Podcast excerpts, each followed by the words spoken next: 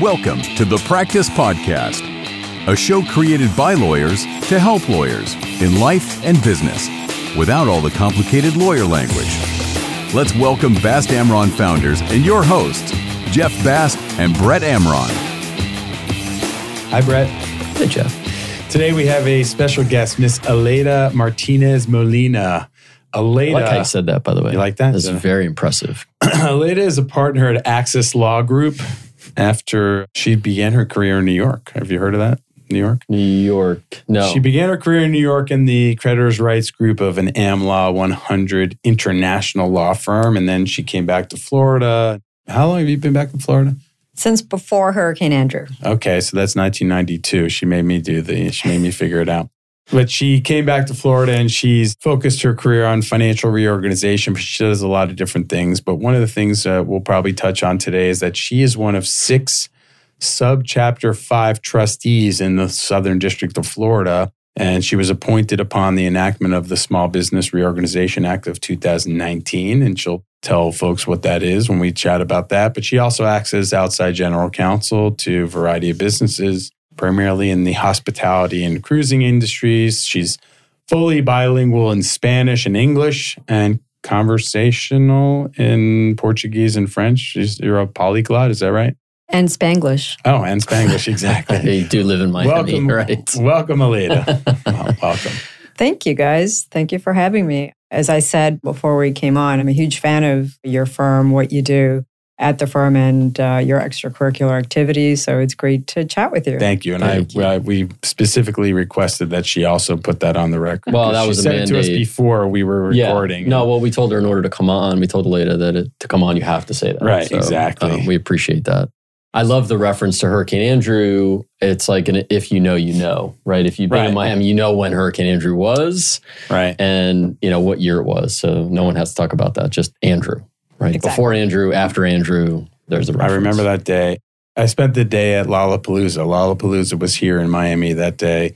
And I remember Eddie Vedder saying something about a hurricane. And I thought it was a reference to like the Miami Hurricanes or something. I had no idea there was a hurricane coming until the next day when I Yeah. called my dad. He's like, Where are you? There's a hurricane like So- about to be here. So I'm holding up my phone for the listener, and there was none of this. Oh, right. We didn't have our cell phones, right, Cell course. phone. We didn't have any of the apps that we can look at and say, "Oh, where's the hurricane? Where's We it going?" no- it was a beautiful day the day before. Right. Although I recall, if I remember correctly, our colleague Jerry Markowitz had a brick phone. And Oh, wow. there's a story about they had their brick phone and everything was under control. And then they lost their brick phone and it was a calamity upon a calamity. So it was 1992, think brick phones, Right. that kind of technology. Good Yeah. times. Good No. times. So, Aleida, you practice in New York. Are you from New York originally? No, Where- where are no. you I from was born in Havana. I was raised in Miami. Same Mhm. difference, really, Right. for those of us Miami, who Nor- uh, Havana North, or Havana's Miami South, right? Exactly. Right, right. Exactly. So I went to school, elementary through high school here in Miami. Mhm. Then I went on to schools in the Northeast and worked in the city, worked uh, abroad before I graduated. And it's great to be home, although Miami's a very different place than it was when I grew up here. In the- Yeah. Oh, yeah. in I was going to ask you about that. I mean, the change that you've seen. We have people that come on from time to time, or people we just talked to that grew up here. I know Jeff grew up in Miami as well. I did not, but have been down here for quite some time. The change is remarkable, right? I mean, it is it is moving apace in terms of the. I'd say the level of sophistication. Some good, really, a lot of good that's happening here. Mostly good, Yeah. yes. And I, I remember when I didn't live here, when I would come back periodically to visit family or whatever, every six months the skyline looked different. Right. But the rate of change has been just remarkable in the last few years. Certainly, I feel like I am in a completely different place than the one I grew up in.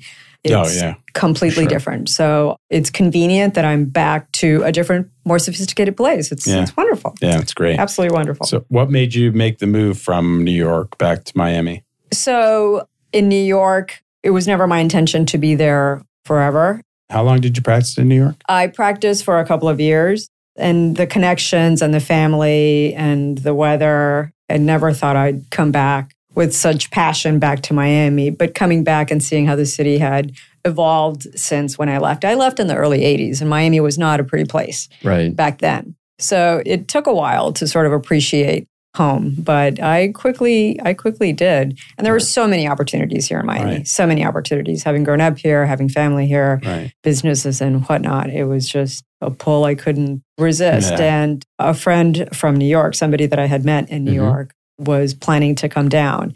And so we had in the back of our heads, well, maybe sooner rather than later, we can create a firm, do something New York like here in, in South Florida. And so that's how that happened. Oh, okay. Did you always practice in the bankruptcy, insolvency, restructuring space, or where did you start out in your career? Oh, absolutely. So my first summer, uh, had the opportunity to work at Steel Hector and Davis, and I saw their reorganization practitioners. They were having so much fun. I actually bumped into him last night at, at an event and reminded him of that. That he's the reason why I chose to focus on this practice. And so I took classes at my law school. I also had an opportunity to clerk for the then chief bankruptcy judge at the Mhm. Southern District of New York and see, get experience that, way. Was that Lifland? the Liff, Liff- yeah. Burton Lifland. Burton R. Yeah. Yes. So that was fascinating. I love the practice, absolutely love the practice. You're, you're, what's wrong with you? right. you know, initially I thought I wanted to be a corporate lawyer, but then I, when I saw what that entailed, it was Right. not as dynamic as Right. my personality, you know, gravitate towards. But insolvency seem and bankruptcy seems to have the right combination of litigation and, and corporate law Mhm. and, you know, the hustle, if you will. Yeah. Yeah. So It's very much a multidisciplinary practice. very much Yeah. so. And you practiced at a mid-sized firm here for more than 10 years before you made the move to AXS Law. Yes. And you moved to AXS Law, what, last year? A year ago? in November. No, November. November. Yeah, not November. even, not Well, less last than a year, year ago. last year technically Right. it was, okay. yeah, All right. Last, year. Yeah. And so how has that move gone? Oh, it is so much fun to work at AXS Law Group. Amazing attorneys. They were former big law folks Some of uh, my as former well. partners. Yes, yes. And Alan Moreland, one of my classmates from law school. Actually, I made the connection in a webinar that you participated in Mm-hmm. Right. with him. He and I were on a webinar. yeah, yeah, yeah. He had just moved down from New York. He was a guest on the pod. On the Exactly. pod. Yes, that's Wow, right. That's right. Great guest. So, so actually, that's how I connected again with Alan, and we've been in touch. And Mm-hmm. he said, "Hey, why don't you think about this?" So I thought about it, and as things evolved, and the firm I formerly worked with for at Mhm. um, wonderful group of people, and I still see them socially. It was very, very Right. difficult to move on, but it was the right opportunity for me at the right moment and for my practice. Any advice for s- mid some people for lawyers out there who are thinking about making a change or maybe not thinking about making a change? Because you Jeff- weren't doesn't sound like you were really looking to make a change. You You're asking just- for a friend or a just friend whose name rhymes with Smith. No, myself. So, no, I was not looking to change at all. I was very comfortable, but looking at how the world is changing and my skill set and what I'd like to do and continue doing and how I'd like to continue doing it, it was just the appropriate, the appropriate move. So, be open. I would say be open Yeah. to opportunities, sure. be open to how the world is evolving, be open to how things are or are not wherever you happen to be Right. and what are the possibilities. It's never too late, I would say. Yeah, and a change doesn't have to mean that you don't appreciate or like where you are. It just means that maybe there's an opportunity that you see to advance, you being the proverbial you, whoever that is, see to advance your career or maybe a new opportunity to take advantage of. Absolutely, absolutely. My kids think I'm going through a midlife crisis, and I thank them for thinking that it's a midlife crisis. Uh, uh, Right. But yes, uh, it's very exciting. I'm doing the type of work that I've I've done before, Mhm. and I would like to continue doing. And yes, my clients are thrilled. I'm thrilled. It's all good. So I know we want to talk to you about the sub chapter five stuff, but before we get into that, I wanted to just generally ask you what your thoughts are about sort of where things look like they're heading, right? You know, as we sit here today, you know, is the stock market up? Is it down? Is the economy up? Is it down? Inflation. When you hear the buzz on the street, oh, you know, bankruptcies, and solvency will pick up soon, whenever that may be. What are you seeing now generally in terms of increased activity? What type of activity in this space? I think that Miami is a unique market Mhm. and unique challenges and unique opportunities. There are businesses that are ripe for reorganization under the Small Business Reorganization Act, except it's the best kept secret in the legal field. I really think that, especially in the Hispanic community and the Mhm. Hispanic small business community, there are a lot of business that could certainly benefit from a subchapter five, except for whatever reason, a lot of folks don't know about it. Uh, A lot of folks don't understand it. So, for instance, what I see is what is specific about our community the cost of rents going up for the Yeah. folks who don't have the privilege of owning their own place, or even young people who are Right. ready to buy, and all of a sudden, whoa, what is this? You know, they've got whiplash. So, the real estate and the housing situation, I think, is something that we can't overlook. And what is that going to do for businesses, current businesses, when you it's hard enough getting workers, staff, even professionals? I understand that the University of Miami or or FIU, I don't know which of the two, has about a dozen open positions that Mm. they can't Wow. fill. So we're not talking folks to flip burgers. We're talking Yeah. well-paid jobs that are can't be filled because where are they going to live and how much is it going to cost and whatnot. So that's a variable that we really have to watch closely. I don't know what one can do about it, but it's a factor that is affecting our economy. Yeah. And speaking of rents, I mean, I saw an article that said that Miami, the rent from year, year over year went up 58%. Wow. That's From last year to this year? yeah, wow. remarkable. 58. 58%. Yeah. I think the nationwide average was 19%, which is still high. 58%. I have several friends who are moving because their rent just jumped up. So doubled. Landlords are doubling double. rent from lease to lease. And that's hard. Like you said, where do people go? Where can they live?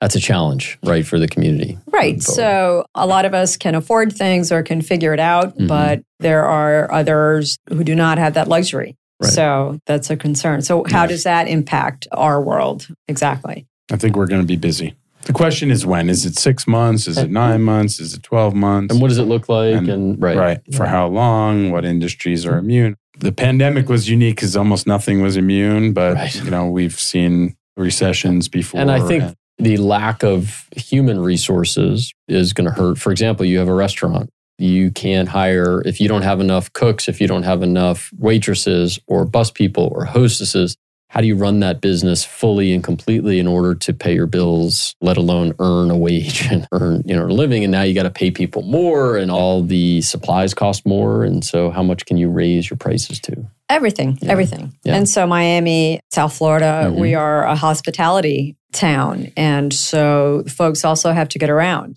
Gas costs more, et cetera, et cetera. Right, So, I mean, there's only so much you can do in the hospitality business. You can't outsource house, you know, unless you have somebody like the Jetsons maid uh, come in and do the housekeeping. Right, uh, right, you still need folks to do that kind of work. Right, and they drive too to Or their take the jobs, bus. or take the bus or public transportation, and so And I don't want to say it's all Rippling doom and gloom. right? There's a lot of opportunity down here, but I don't think we're experiencing Miami. Maybe a little bit heavier is is different than what's going on in the rest of the country. There's just some issues, and there's but there's still great opportunity. Just some issues I think that have to kind of be worked out through the system. Absolutely. And thinking outside the box.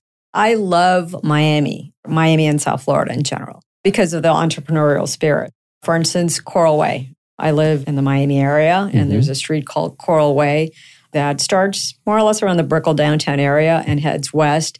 And you find such unique, small, thriving, interesting businesses. I go out of my way to find a coffee shop. I go out of my way to find a, a chocolatier. Mhm. Uh, Ooh, yeah. chocolate. Did you bring any? Oh, next time. Small businesses are us. So, Yeah, what a great place. Yeah. There's still room for that. So, Agreed. Agreed. yeah. All right, so let's talk. What is subchapter five? We So don't need to in get this into knows. details, But but please tell for our listener who doesn't know, tell us what is subchapter five. so chapter 11 of the bankruptcy code, Mhm. as those of us in the room understand, is a reorganization, reorganization of a business. However, historically, it has been very expensive because it's a very specialized area of the law. The attorneys are very expensive and it has a whole ecosphere or professionals that make the process prohibitively expensive. It's great for the Texacos and individuals such as the Hunt brothers. I'm, I'm dating myself here, hmm. who had cornered the silver market individuals back in the 70s and 80s. And they went through a Chapter 11 personal reorganization. So the subchapter 5 is an effort by Congress, thanks to nudging by the bankruptcy professionals, mm-hmm. to simplify and make reorganization right. more affordable for small businesses. So, subchapter five is still chapter 11 reorganization, right. but they do away with a lot of more expensive components and try right. to simplify. And one of the unique features is that we have the subchapter five trustee, which is unique in that most trustees sort of take over, and you are one of these subchapter five trustees, but you're not taking over. Correct. Thank not you. at all. Not at all. Yeah. What, so what is your role as a subchapter five trustee? My role as a subchapter five trustee is to facilitate a consensual plan of reorganization. Nice. I love it. I think it's so cool. I think it's we've done a handful of them and the subchapter 5 trustee, it's just it's nice to have another professional who's on your side and doesn't have a stake. They're not out to make a dollar and they're not out to squeeze you or put you out of business or make your life miserable. They want it. Everyone wants to see yeah. success. And more importantly, we're not out there to nitpick and say, oh, your right. QuickBooks are not in beautiful form and therefore you must, uh, right. you know.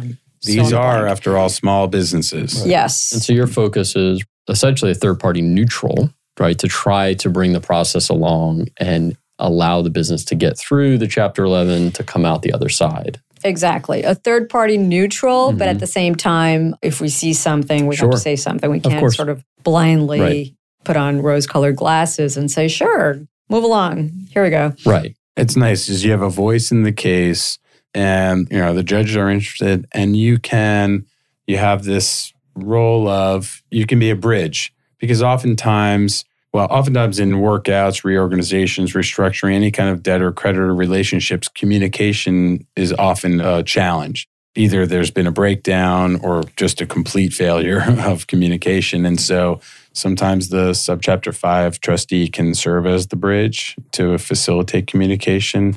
And other times it just provides another set of eyes in a case that can be helpful to a client.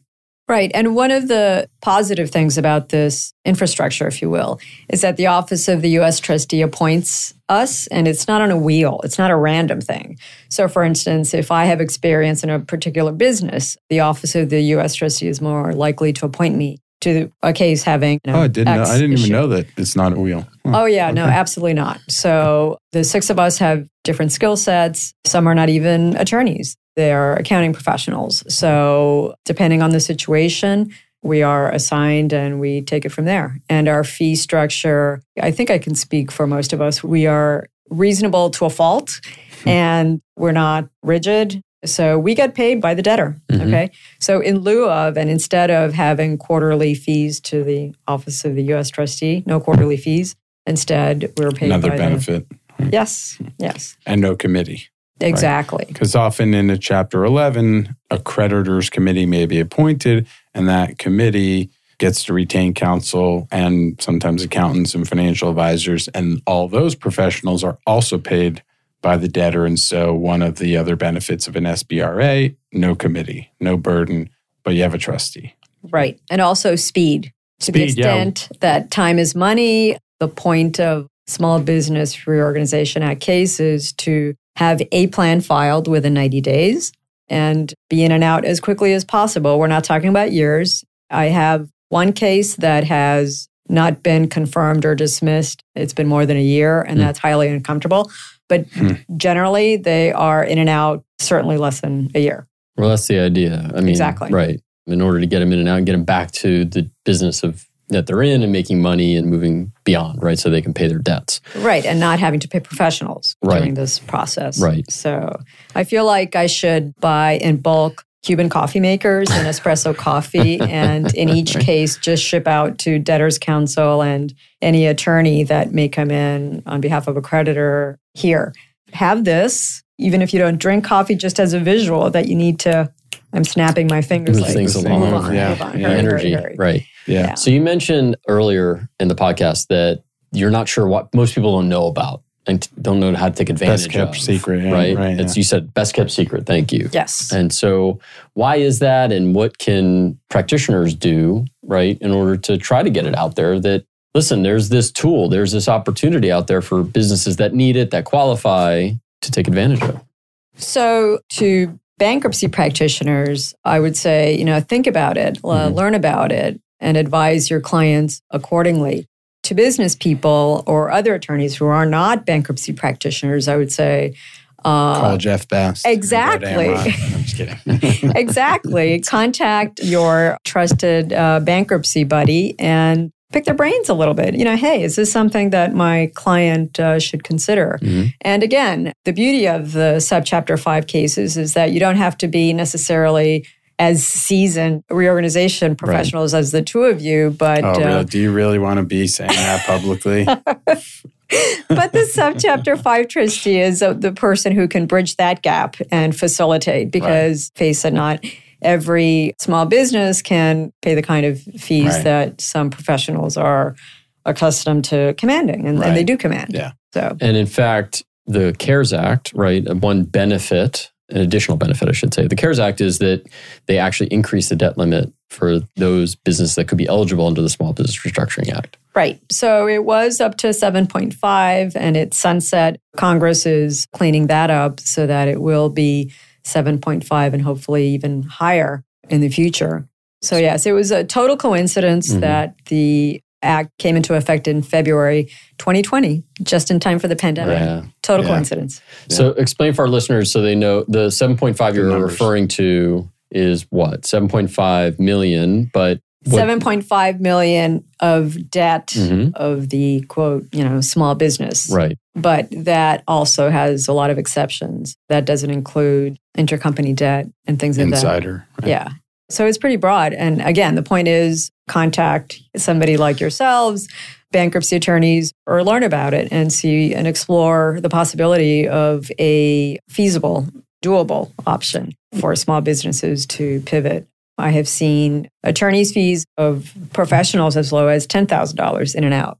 That's like crazy, Uh, unheard right? of in a chapter unheard 11, of. right? Right, exactly. And uh, modest subchapter five trustee fees. I've also seen sub fives where the debtor's attorney's fees are in the six digits, many six digits, and the subchapter five trustees also higher. So there, every case to me is like they're like snowflakes. No, Right. no two Everyone's cases are the same. right. Some are Yeah. really micro. Others are really this could be a chapter eleven in any other decade, but they were able to fall into this Yeah. situation here. I love the speed and our, like I said, we have filed and confirmed a few.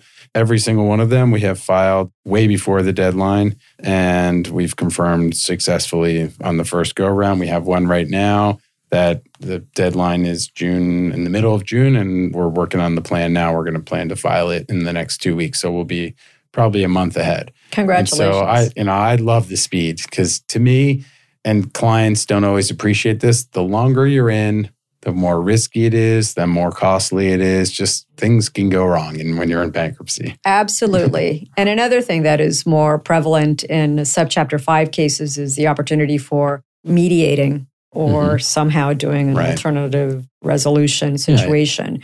Here in the Southern District of Florida, we have judicial settlement conferences where the judges act as mediators and they do not charge for their services.